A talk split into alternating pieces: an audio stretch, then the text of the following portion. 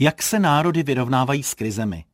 Tento aktuální podtitul nese kniha nazvaná poněkud apokalypticky Rozvrat. Jejímž autorem je americký spisovatel, historik, antropolog a lingvista Jared Diamond. Publikace obsáhle rozebírá analogie mezi osobními a národními krizemi, ve formátu 6 plus 1 představuje sedm zemí, jejich krizové momenty a zvolené způsoby řešení.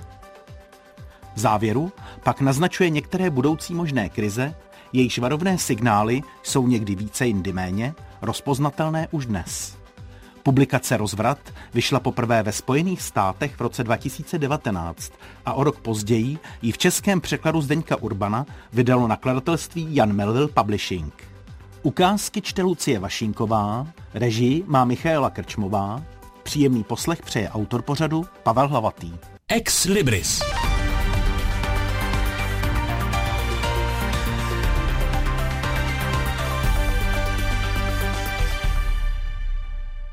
Polyhistor a držitel Pulitzerovy ceny za literaturu faktu Jared Diamond je autorem řady mezinárodních knižních bestsellerů. Osudy lidských společností, Kolaps, proč společnosti zanikají a přežívají, Třetí šimpanz, proč máme rádi sex a Svět, který skončil včera. Všechny vyjmenované tituly vyšly v posledních 20 letech česky. Diamond je historik, antropolog a lingvista a prolínání těchto tří odborností spolu se stylistickou obratností dodává knize hloubku i neobvyklý přesah. Téma krize a svůj úhel pohledu na ní otevírá autor hned v úvodu svojí publikace. Většina z nás alespoň jednou za život projde osobní krizí. Můžeme ji ale také nemusíme zvládnout změnou sebe samých. I národy procházejí krizemi a také oni je změnou sebe samých mohou, ale nemusí zvládnout. Terapeuti schromáždili o řešení krizi jednotlivců velké množství informací, jak podložených výzkumem, tak neoficiálních. Mohou nám jejich poznatky pomoci při řešení národních krizí? Diamondova kniha je odpovědí na tuto řečnickou otázku a kromě autorových odborných profesí těží výrazně a velice kreativně také z psychologie. Krizím a tlakům vyžadujícím změnu čelí lidé na různých úrovních, jako jednotlivci, týmy, firmy, národy i jako obyvatelstvo celého světa. Krize mohou vzniknout na základě vnějších tlaků, u jednotlivce třeba tím, že jej opustí nebo mu zemře partner, u národa například vyhrožováním či útokem ze strany jiného národa. Vznikají ale také z vnitřních příčin, třeba když člověk onemocní nebo když národ projde občanským konfliktem. Zvládnutí vnějších či vnitřních tlaků vyžaduje selektivní změnu. To platí jak pro jednotlivce, tak i pro národy. Jak uslyšíme na konkrétních příkladech, tento moment je při zvládání krize velmi důležitý, možno říci jeden z nejdůležitějších. Slovo selektivní je zde klíčové – Není totiž ani možné, ani žádoucí, aby jednotlivé osoby či národy zahodili všechno z bývalé identity a změnili se od základu. Krize staví před národy i jednotlivce náročnou výzvu.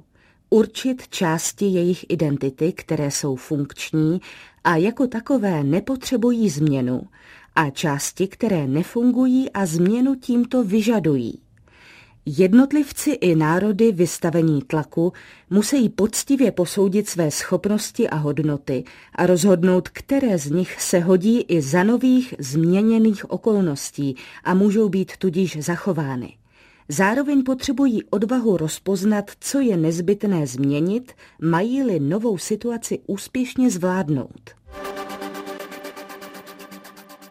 Neustálá oscilace mezi formulováním příznaků a řešením krizí osobních a národních je pro knihu Rozvrat příznačná. Autor sám charakterizuje svoje dílo následovně.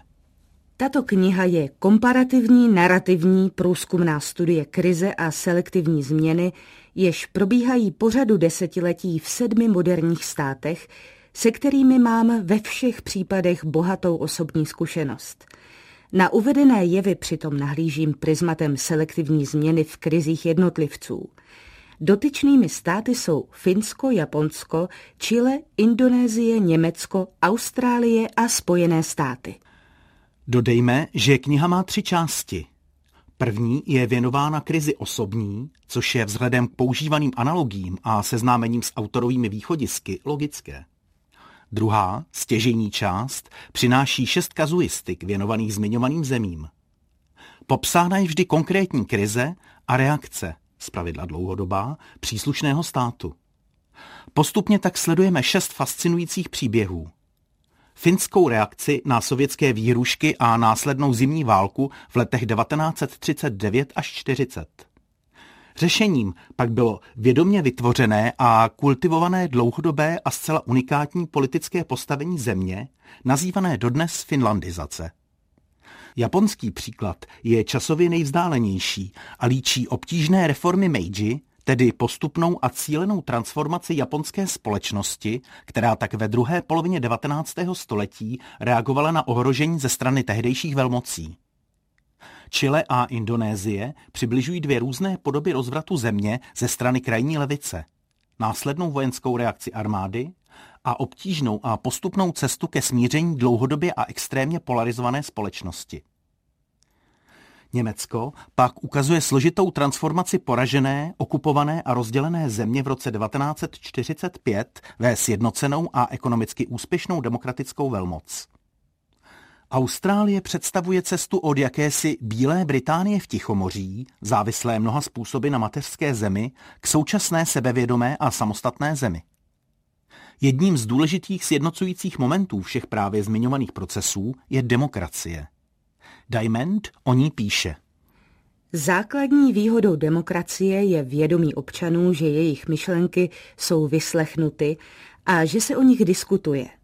A i když nejsou hned přijaty, občané vědí, že budou mít jiné příležitosti prosadit je v příštích volbách. Bez demokracie lidé spíš propadají frustraci a dospívají ke správnému závěru, že jejich jedinou možností je uchýlit se k násilí nebo se dokonce pokusit o svržení vlády. Vědomí, že existují pokojné vyjadřovací prostředky, snižuje riziko občanského násilí. Tato pasáž pochází z kapitol věnovaných Spojeným státům americkým, tedy ze třetí části knihy, kterou jsme dosud nezmínili. Tento poněkud nesourodý blok jako by byl daleko spíše základem pro autorovu novou knihu, nežli logickou součástí té stávající. Jeho čtyři kapitoly jsou postupně věnovány současným problémům Japonska, což je vzhledem ke kazuistické japonské kapitole druhé části knihy velmi přínosné. Dále jsou pak dvě kapitoly věnovány Spojeným státům, které vlastní kazuistickou kapitolu ve druhé části nemají, což je nesporně ke škodě věci. Velké množství kritických postřehů, nápadů a varování je rozhodně zajímavé, ale v kompozičním celku knihy působí spíše cizorodě. Což se ostatně týká i poslední kapitoly třetí části, která je věnována světu jako celku. My se nyní soustředíme na autorův hlavní metodologický přínos k tématu národních krizí, kterým je přehledné vytvoření 12 faktorů. Takto je formulován první z nich. Přiznání, že subjekt prožívá krizi. Toto přiznání je jednodušší pro jednotlivce než pro národy, neboť nevyžaduje dosažení konsenzu mnoha občanů. Krizi přiznává nebo nepřiznává jen jedna osoba. Ani u jednotlivců nicméně nemusí jít o jednoduchou odpověď typu ano ne. Mohou se zde totiž vyskytnout nejméně tři komplikace. Dotyčná osoba může zpočátku popírat, že se jedná o krizi, také může přiznat jen část problému nebo zlehčovat jeho vážnost. I přesto ale nakonec může volat o pomoc. Uvedené tři komplikace se vyskytují rovněž u národních krizí, s tím, že se k ním připojuje ještě čtvrtá. Národ se skládá z řady jedinců patřících k různým skupinám, jakož i z několika vůdců a jejich mnoha přívrženců. Tyto skupiny a vůdcové spřívrženci se často v otázce přiznání krize neschodují. Druhý faktor pak logicky navazuje na první. Dalším krokem při řešení osobních krizí, následujícím po přiznání, že krizi prožívám, je přijetí osobní odpovědnosti. To znamená, že se člověk neutápí v sebelítosti, ani se nestaví do role oběti, ale uzná potřebu podstoupit změnu – To platí pro jednotlivce stejně jako pro národy. I oni čelí totožným komplikacím, které jsme probrali u národního přiznání krize. Přijetí odpovědnosti a nepropadnutí sebelítosti není pro lidi ani pro národy snadné. Národy se navíc skládají z názorově rozrůzněných skupin a vůdců s jejich přívrženci. Dalším faktorem je takzvaná stavba plotu a selektivní změna. Také zde je přítomná analogie s krizí osobní. Stručně řečeno jde o to, co musí být změněno, ať už v rovině institucionální, přístupové či jiné, a co naopak zachováno. Například Japonsko v období Meiji zcela změnilo svoje územní uspořádání, soudní systém, armádu a další důležité oblasti. Ponechalo si však své náboženství, kulturu, písmo i úctu k císařskému majestátu. Čtvrtým faktorem je možnost získat v době krize, jejího řešení či odstraňování následků pomoc od spojenců a přátel, tedy jiných zemí, národů či jednotlivců. Pro poválečné Německo představoval něco takového Marshallův plán. Z americké hospodářské pomoci těžili také transformující se Chile a Indonésie. V nemateriální rovině pak následuje faktor pátý, tedy možnost použití zkušeností jiných zemí jako vzorů řešení akutní či chronické krize. Zde je opět možno zmínit Indonésii a Chile, které využívali pomoci amerických ekonomických odborníků, či Japonsko, které při reformách Meiji studovalo různé západní právní, hospodářské a vojenské systémy. Další faktor pak formuluje autor následovně. Některé z tuctu faktorů ovlivňujících vyústění krizí jednotlivců se na faktory ovlivňující vyústění národních krizí převádějí snadno, jiné nikoli. Týká se to například vlastnosti jednotlivce nazývané síla ega. Ta může posloužit jedině jako metafora příbuzné národní vlastnosti, národní identity. Co je to národní identita? Je to sdílená hrdost na obdivuhodné aspekty, které charakterizují národ a činí ho jedinečným. Zdrojů národní identity je celá řada. Patří k nim jazyk, vojenské úspěchy, kultura nebo třeba historie. Tyto zdroje se u různých zemí liší. Faktor sedmý je velmi ošemetný, což potvrzuje jak naše národní zkušenost, tak skutečně poctivá sebereflexe při řešení osobních krizí. K poctivému sebehodnocení vedou dva kroky. Za prvé, jednotlivec nebo národ musí získat správná data. To není vždycky snadné. Neúspěch při řešení krize tak může být důsledkem nedostatku informací a nikoli morálního selhání či nepoctivosti. Druhý krok spočívá v poctivém vyhodnocení získaných dat – Žel Bohu, jak ví každý člověk obeznámený s povahou lidí a národů, sklony k sebeklamu jsou běžné. V těch nejjasnějších případech poctivého či naopak nepoctivého pohledu národa na sebe sama hrají významnou roli silní vůdci či diktátoři. Národ buď provede nebo neprovede poctivé sebehodnocení podle toho, zda tak učiní nebo neučiní jeho vůdce. Tím pak bezprostředně souvisí faktor další, kterým je historická zkušenost s předchozími národními krizemi. Možnost opřít se o úspěšné zdolání krize z vlastní minulosti je samozřejmě posilující, a to jak v rovině národní, tak osobní. Proces řešení krize totiž, jak naznačuje faktor devátý, je jen málo kdy jednoduchý a přímočarý. Problémy jednotlivců nemývají prostá a rychlá východiska a první pokusy o řešení nezaručují úspěch. V případě národních problémů to platí dvojnásob. Krize jsou vždy složité a nalezení funkčního řešení mnohdy vyžaduje zkoušení celé řady různých přístupů. Potřebná je tedy trpělivost a schopnost snášet frustraci, nejistotu i neúspěch.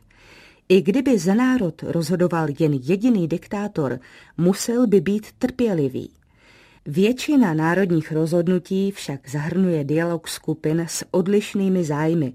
Řešení národních krizí proto vyžaduje přímo mimořádnou trpělivost. A ani ta nemusí nutně stačit.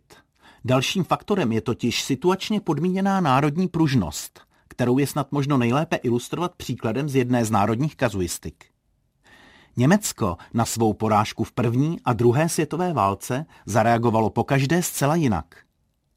Poprvé se ponořilo do ublíženosti a sebelítosti, které se staly živnou půdou pro mocenský nástup nacismu a vyvolání druhé světové války. Po ní naopak došlo, tedy alespoň v západním Německu, ke katarzi, lítosti nad spáchanými zločiny a politické a hospodářské kooperaci s dříve nepřátelskými zeměmi. Další, již předposlední faktor, patří k těm nejdůležitějším. Základní hodnoty jsou pilířem morálního kodexu lidí. Často se stávají z toho, za co je člověk ochoten položit život. Tyto hodnoty mohou řešení krizí usnadnit nebo také stížit.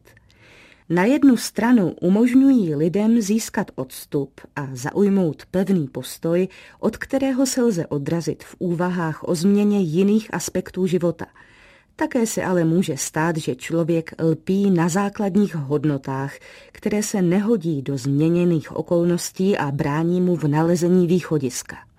Tento přístup se může týkat i národů. I zde je ovšem nutno rozlišovat, důraz na přehnané lpění nemusí být totiž nutně negativní. V našich dějinách to lze pozitivně ilustrovat například lpěním na demokracii po nacistické okupaci či komunistickém puči. To se však dostáváme do hlubších národních hladin. Rovněž národy mají základní hodnoty. Velká část obyvatel dané země je uznává, v některých případech jsou za ně občané dokonce ochotní zemřít. Přestože základní hodnoty a národní identita spolu souvisejí, existují mezi těmito dvěma pojmy rozdíly. Tak třeba národní identita Finska je spojena zvláště s jeho jedinečným jazykem a kulturními výdobytky – ale základní hodnota, za kterou zemřelo tolik Finů ve válce proti Sovětskému svazu, byla finská nezávislost. Právě o její zničení usiloval Sovětský svaz. O finštinu mu nešlo. Posledním faktorem jsou pak určitá daná omezení. V rovině osobní je to například rodina, vzdělání, příjem či zdravotní stav. V rovině národní pak geopolitická poloha, nerostné bohatství, zemědělské podmínky a podobně. Na finském příkladu si teď přiblížíme, jak autor tyto faktory v jednotlivých národních kazuistikách používá a kombinuje. Třemi faktory podporujícími řešení krize jež Finsku nápadně chyběly a jejichž nepřítomnost muselo Finsko vykompenzovat jinými způsoby, byly podpora spojenců, dostupné vzory a svoboda od geopolitických omezení. Žádné jiné zemi probírané v této knize se nedostalo tak málo podpory od spojenců jako Finsku. Pro ilustraci ještě použití jiných faktorů, tentokrát v kazuistice německé. Německo prošlo po druhé světové válce selektivní změnou. Ze všech zemí probíraných v této knize podstoupilo největší změny politických hranic. Drasticky přehodnotilo svoji nacistickou minulost – uskutečnilo několik velkých sociálních změn, zvláště v oblasti dřívějšího autoritářství a postavení žen. Mnoho jiných základních hodnot tradiční německé společnosti však přetrvalo jen s malými změnami, včetně vládní podpory umění, zdravotní péče a důchodu pro každého, jakož i důrazu na komunitní hodnoty stojící v protikladu k ničím nespoutaným právům jednotlivce. Posloucháte Ex Libris. Mimořádné knížky pohledem známých osobností. Každé úterý v 8 večer na Plusu. V epilogu se Jared Diamond zabývá dalšími možnostmi jím zvoleného objevného srovnávání národních kazuistik. Tato kniha představuje první krůček na poli srovnávacích studií národních krizí. Zkoumá malý vzorek národů narrativními metodami – jak tento výzkum rozvinout a naše poznatky dále prohloubit? Navrhuji rozšíření dvojího druhu.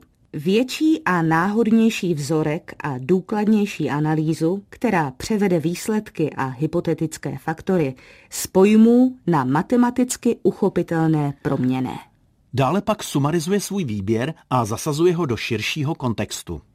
Můj vzorek národů je malý a navíc ani nebyl vybrána náhodně – Našich sedm zemí jsem si nezvolil jako náhodný vzorek z 216 států světa. Nýbrž proto, že je znám nejlépe. Ve výsledku jsem se tedy zabýval dvěma evropskými státy, dvěma azijskými, po jednom ze Severní a Jižní Ameriky a Austrálií. Pět ze sedmi probíraných zemí je bohatých. Všech sedm má v současnosti demokratickou vládu, třeba že dvě byly v období, kterým se v knize zabývám, diktaturami.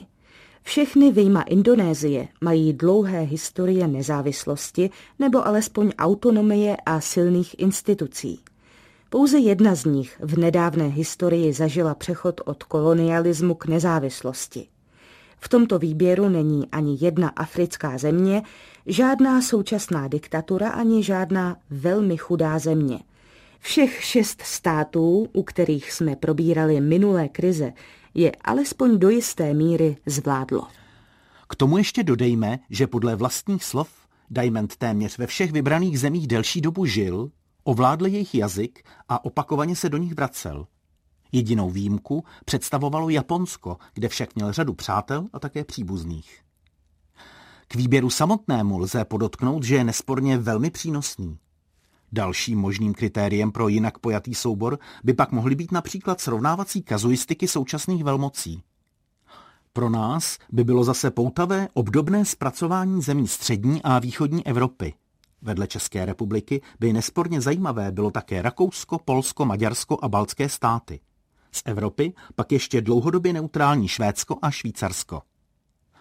Dalším podnětným souborem by mohly být země sice nevelké, ale svou historií výjimečné, jako například Izrael, Tajvan nebo Singapur.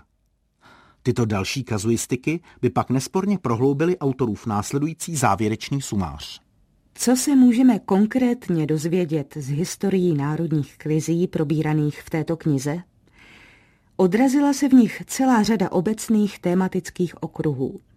Jeden okruh lze označit jako chování, které našim sedmi národům pomohlo zvládnout krize. Tento druh chování zahrnuje přiznání, že národ je v krizi, přijetí odpovědnosti za změnu, nikoli svalování viny na jiné národy a stavění se do role oběti. Stavení plotu s cílem určit národní znaky, které vyžadují změnu a vyhnout se zahlcení pocitem, že v zemi nic nefunguje, jak má. Identifikace jiných států, u nichž lze hledat pomoc. Nalezení modelů jiných zemí, které se zdárně vypořádaly s problémy podobnými těm, jimž nyní čelí naše země. Trpělivost a pochopení, že první pokus o řešení nemusí fungovat a že možná bude třeba podstoupit pokusů více. Úvahy o tom, které základní hodnoty se hodí i v dalším období a které již nikoli. A poctivé sebehodnocení. Na závěr ještě jedna ukázka. Aktuální i nadčasová zároveň, a to nejenom pro nás. Národ je nerozlučitelně spjat se svými zkušenostmi z předchozích krizí a se svými geopolitickými omezeními. Více zkušeností s krizemi nelze nabít ze dne na den a geopolitická omezení nezmizí lusknutím prstu. Národ však může tyto aspekty realisticky zohlednit. Dnešní Ex Libris bylo věnováno knize amerického spisovatele, historika, antropologa a lingvisty Jareda Diamenda Rozvrat, která se zabývá tím, jak národy zvládají krize a co všechno je pro toto zvládnutí důležité. Naslyšenou příště se těší Pavel Hlavatý.